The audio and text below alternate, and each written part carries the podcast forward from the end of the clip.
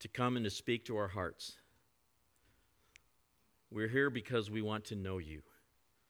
Not just know about you, we want to know you. So, Lord, as you speak to us, speak to our hearts.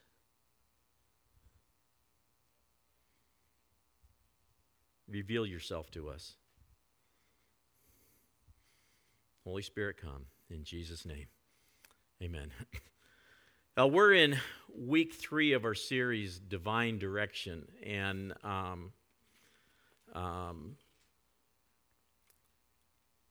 I guess I just skipped the intro to that, but that's okay. the video we had. Um, but we're asking the question, we've been looking at, at, and answering the question what does God want? What does He want me to do? What does He want from me? You know, some things are really easy because they're just black and, and white, right? Some things you look at Scripture and says, do these things, you know, right? Pretty black and white. Or other things it says, stay away from these things, all right? Stay away from these things. So those things are, are, are black and white, but there are many things that aren't that clear, at least on the surface. And last week we talked about uh, uh, how to get uh, uh, wisdom to discern, wisdom to discern what I'm to do, what you know, the way to walk in that. And we talked about three steps that'll help us discern, uh, help us develop wisdom to discern. Walk with wise people. Surround yourself with wise people and walk with the wise. It's one of the best ways to develop wisdom because the people that you are around have an influence on you. So walk with the wise.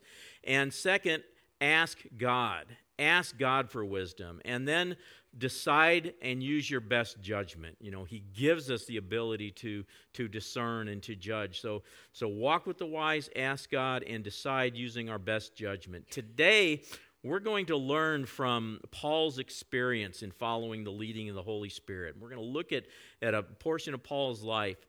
In Acts 20, uh, Paul is in the city of Ephesus you know, he's been ministering there. He's training up a young man named Timothy to take over the church, to, to, to pastor the church there when he, when he leaves. And, you know, he's doing well.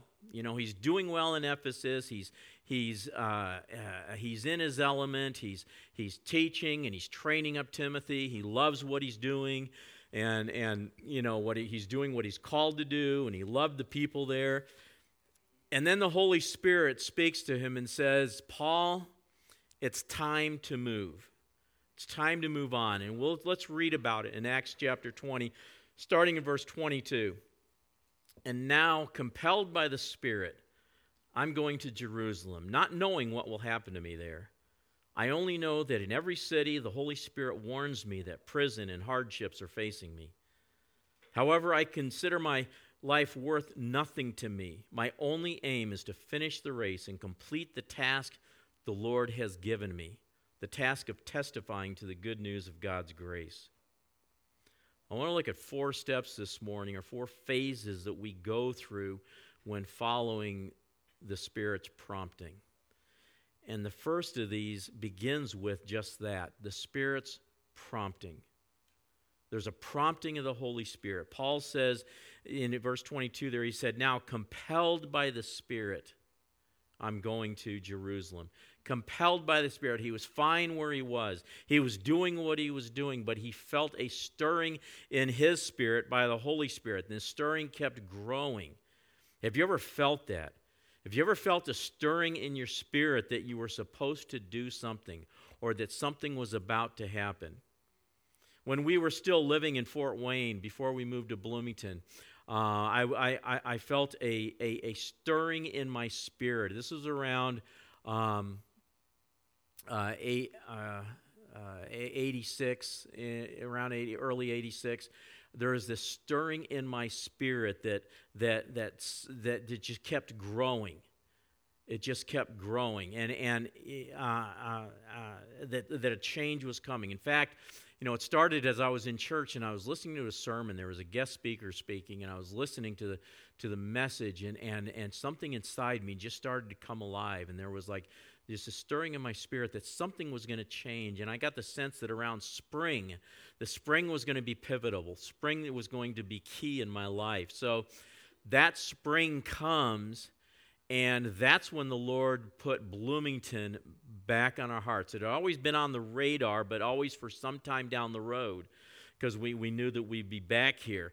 And so, you know, it, it was in the spring that that year that, that God really started um, bringing it to the forefront again and, and, and burdening my heart. And we started praying, started praying about Bloomington. We started visiting the town again, you know, made several trips here uh, uh, to the city. And, and uh, you know, just discerning, praying and discerning about moving us here. And then it was in that fall that we actually moved.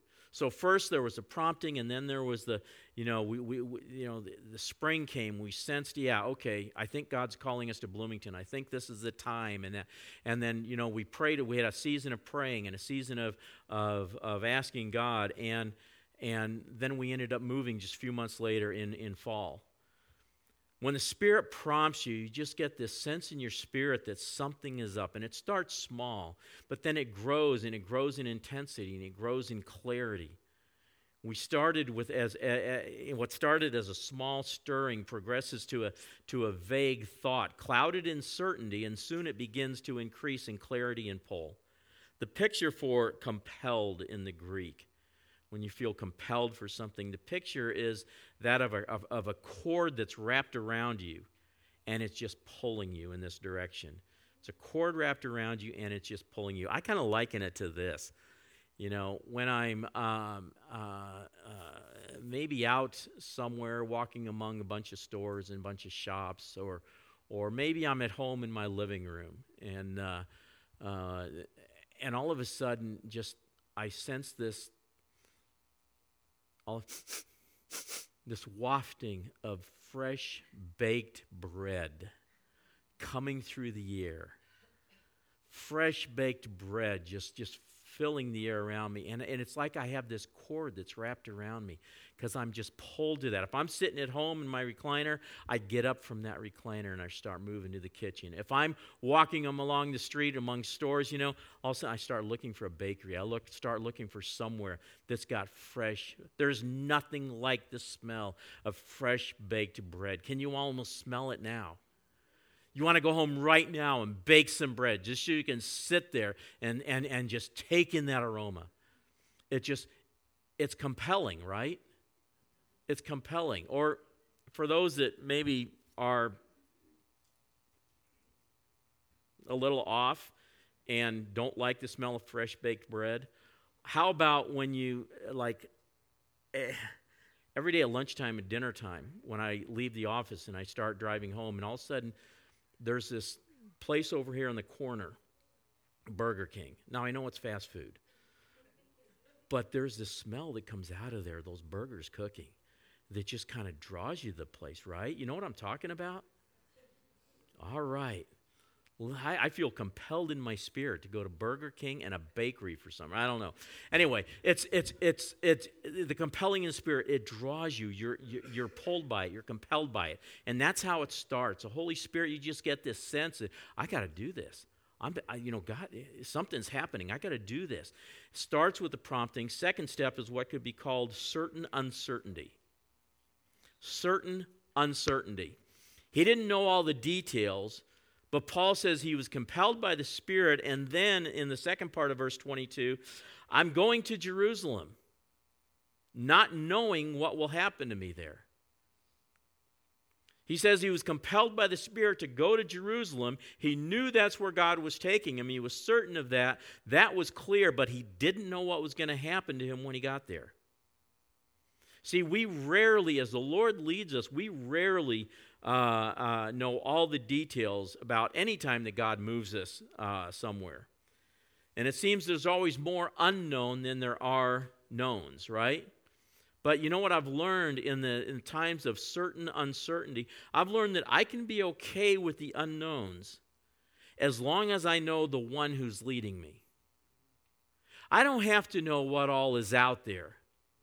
As long as I know, okay, God, I know, I, I sent your spirit prompting me, compelling me. I know you're leading me in this direction. I have no doubt about that. I have no idea what's going to be out there when I get there or along what's going to happen along the way, but I know you're taking me there. I'm fine with the uncertainties as long as I'm certain of the one who's leading me. All right? And that's why relationship with God is so important. It's not enough that we just know all this stuff about Him. Knowledge alone is not what fosters trust, the kind of trust where you can go into the unknown. Relationship fosters trust.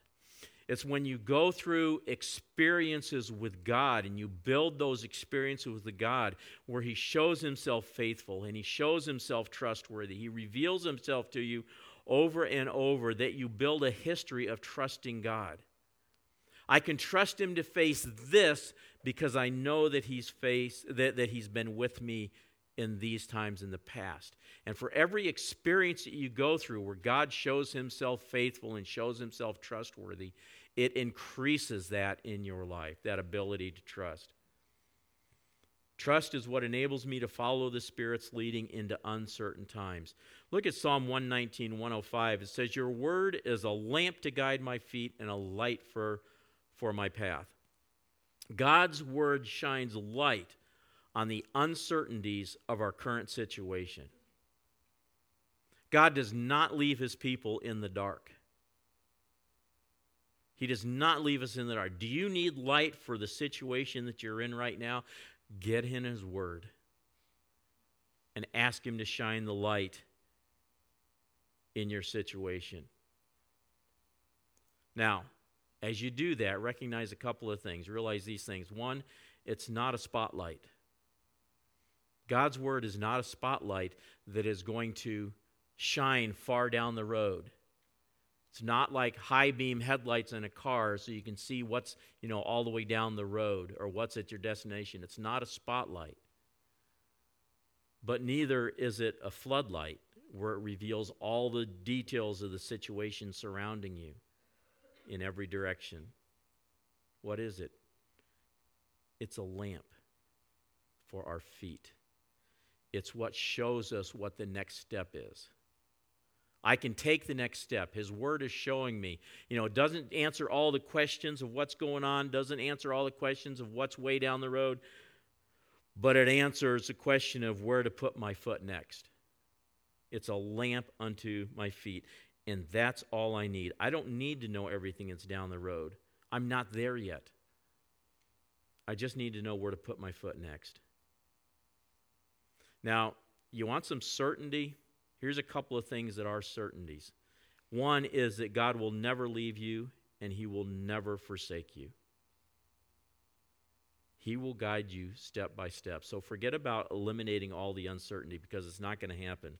There will always be an element of uncertainty as you follow the Lord and as you follow the Holy Spirit's prompting. There will always be an element of uncertainty somewhere. Besides, if you're not living with a little uncertainty every now and then, then you're not living by faith. And if you're not living by faith, you can't please God. Faith is always required in following Jesus. Always.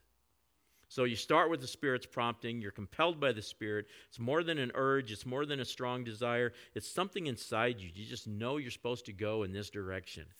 You're compelled, you're certain, and yet you're surrounded by uncertainty. You know the direction, you just don't know what awaits you once you start taking steps. But that's okay. I don't have to know what awaits me because I know who awaits me. And all I know and, or, and I know that He not only waits for me where I'm headed, but He's walking with me along the way. And if I know that, I'm okay. I'd rather know that than be uncertain of that and, and, and see clearly all my surroundings. I would rather be certain of the presence of God with me. And that's good because the, the third step that you follow in leading with the Holy Spirit is predictable resistance. Predictable resistance. It's predictable because you will encounter resistance. So rather than, rather than be surprised by resistance, you can count on it. You can predict it. You don't have to fear it, but you know it's going to be there. Paul said, I'm compelled by the Spirit to go down to Jerusalem. So I'm going, even though I don't, even though I don't know what's going to happen to me there. And then he says this in verse 23 I only know that in every city the Holy Spirit warns me prison and hardships are going to come. Prison and hardships are facing me, he says. He says, I don't know everything that's going to happen, but I know I'm going to face some difficult and challenging times. I know it's not going to all be puppy dogs and ice cream and fresh baked bread. We've got to rid ourselves of the notion that every time something bad happens to us, that God is punishing us. We've got to rid ourselves of the idea that, that when trouble comes into our lives, it's because and we, and we, that we start thinking, oh no, what, what did I do wrong to bring on this?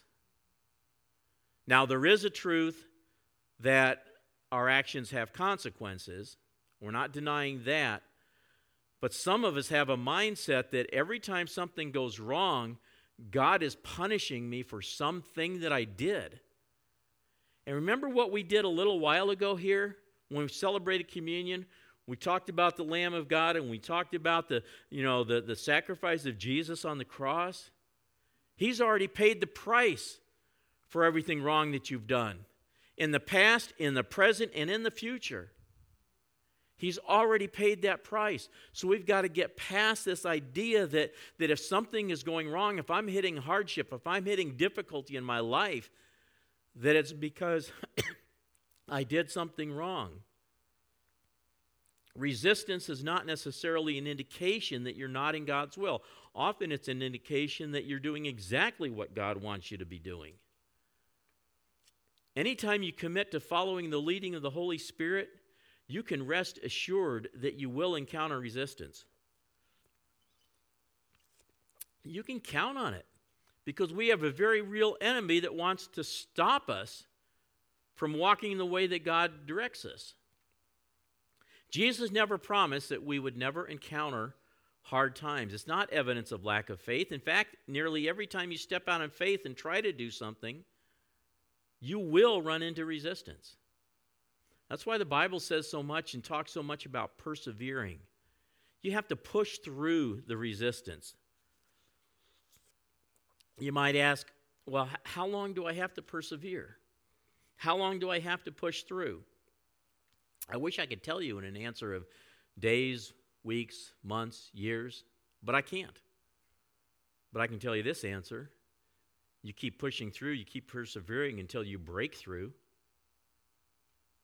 until you get through.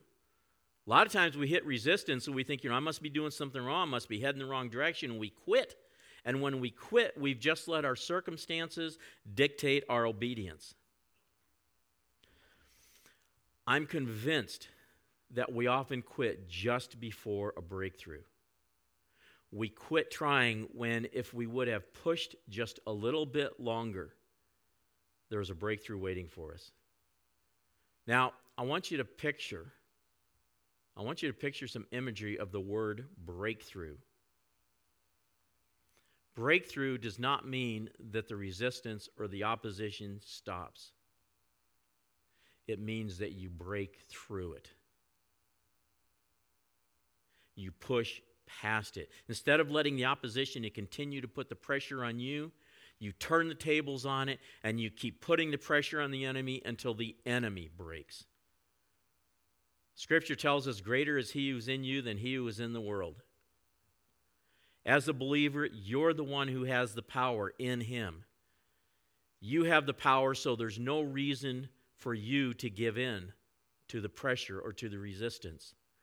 What you need is confidence to use that power, to know that it's yours.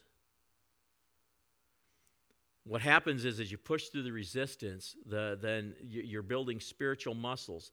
And as you build and strengthen your spiritual muscles, it becomes easier to break through the resistance the next time and you're able to break through greater resistance. If you let resistance stop you, then it becomes that much harder to break through it the next time because you've already conditioned yourself to quit. So, first comes the Spirit's prompting. Next comes certain uncertainty. And then there's uh, predictable resistance. But with the resistance, then, and wish, w- with pushing through and breaking through the resistance, comes an uncommon confidence. It's a confidence that propelled Paul forward in spite of the resistance. He went on to, to, you know, to write most of the New Testament. He planted churches all over Asia Minor. And, and, you know, how was that possible? How could he do that? You think, you know, Paul must have been a, been a master at strategic planning, right? He must have really, he had a team. He must have gathered a team and, and you know, developed the best five year plan or 10 year plan for going down the road. He must have, you know, just been a master of that, right? No. I'm not against strategic planning, I think it's great. But here's Paul's plan he didn't have a plan for the future, he had a plan to obey the Holy Spirit today. Did you catch that? He didn't have this plan for the future. I'm sure he thought about the future now. He didn't have this plan, grand master plan, five, ten years down the road, you know, plan for the future. His plan was to obey what the Holy Spirit says today. And doing that, resistance couldn't stop him. We see why in Acts 20, verse 24. He says, Paul says, However, I consider my life worth nothing to me. My only aim is to finish the race and complete the task the Lord Jesus has given me the task of testifying to the good news of God's grace. That's it. He was focused. He put everything on into daily obedience to complete the task. How do you run a race? By taking one step at a time. He didn't let the resistance get him down because he considered this life worth nothing if he could just attain his goal, if he could finish the race. Nothing else mattered except running across that finish line and breaking the tape. Nothing else mattered except getting across that that that that yard of bricks on that 500th mile, seeing the checkered flag. I finished. I finished. I finished the race. I did what I was given to do. Every day he did whatever was required of him without a second thought. His life wasn't about him, so whatever it took, he was willing to do it. When, Jesus, when, when, when Paul met Jesus on the road to Damascus, he encountered God's grace, and then he spent the entire rest of his life telling people about the good news and the power of God's grace. Wherever he went, whatever situation he was in, whether he was preaching to many or whether he was in a, in a jail cell chained to two Roman guards, he never stopped doing what he was about. Whenever he sensed the prompting of the Holy Spirit, he just acted on it. He didn't have to know the details. He, he knew he would encounter resistance, but none of that mattered. The only thing that ultimately mattered was doing what God put him put before him to do. He had met Jesus, and that's what gave him the confidence to do what he knew Jesus gave him to do. You know, when we get to the place where the only thing that matters is to do what the Lord gives me to do, and we're not concerned about what someone is going to think about us or not concerned about you know what we, we don't care what kind of sacrifice is required of us. Or we're not just you know trying to be important and be somebody and build a name for ourselves. When we get to the place where where none of that matters that's when the church of today will start to impact the world around us like the early church did. So when you sense a prompting of the Holy Spirit to move forward, don't listen about or, or don't worry about not having all the details. Just press in in spite of the uncertainty. Persevere or, or, or persevere through the resistance. When resistance comes, just persevere through it. And obey with confidence in the one who's directing you. I wonder is the Holy Spirit prompting you to do something now? Is the Holy Spirit prompting you? Have you sensed that stirring? Have you sensed that prompting that I believe the Holy Spirit is is is, is saying I if you're sensing that prompting, it's okay to check it out. It's okay to to, to say, okay, God, is I think this is what you're saying. Is this what you're saying or not? But then once you know, just go ahead and do it. Begin to take steps that way. When God called me into ministry, it was a prompting that started. And my first thought was no. You know, it's like, that can't be me. Had all kinds of reasons. That can't be me, Lord. But He kept saying it. He kept through all different kinds of sources confirming it until I finally just said, okay, Lord, whatever you want. Once I knew it was Him, then there w- really wasn't a question.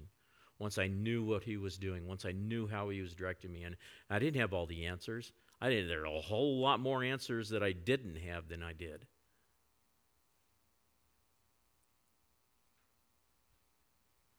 What is the Holy Spirit prompting you to do? I want to encourage you, once it's confirmed, step out and begin to do it. In spite of the uncertainty, persevere through the resistance, and then obey with confidence in the one who's calling you to obey. Let's stand. I'd like to invite our worship team back up.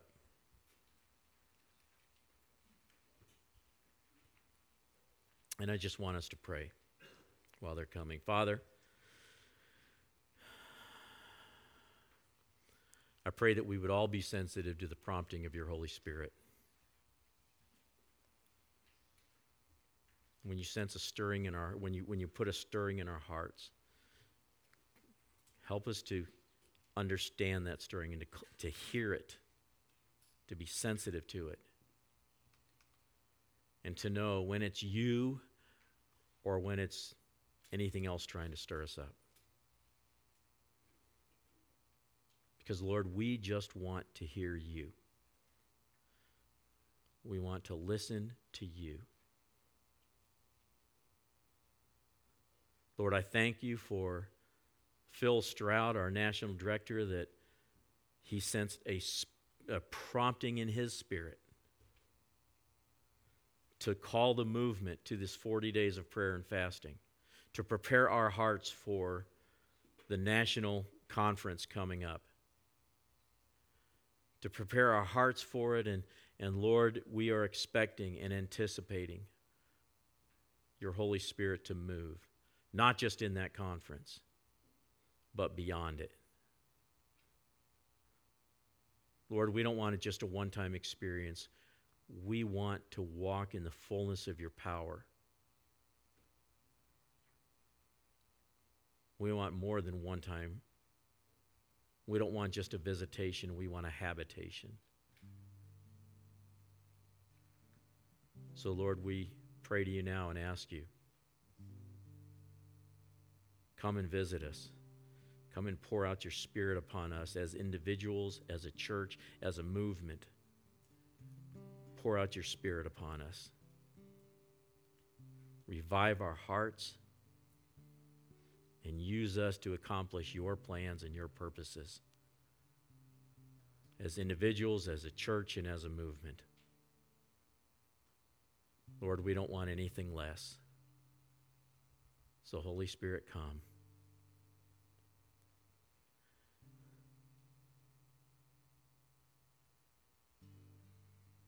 wherever we've been, it's not what matters, it's where you're taking us that matters. So take us forward with you, Lord. In Jesus' name, amen.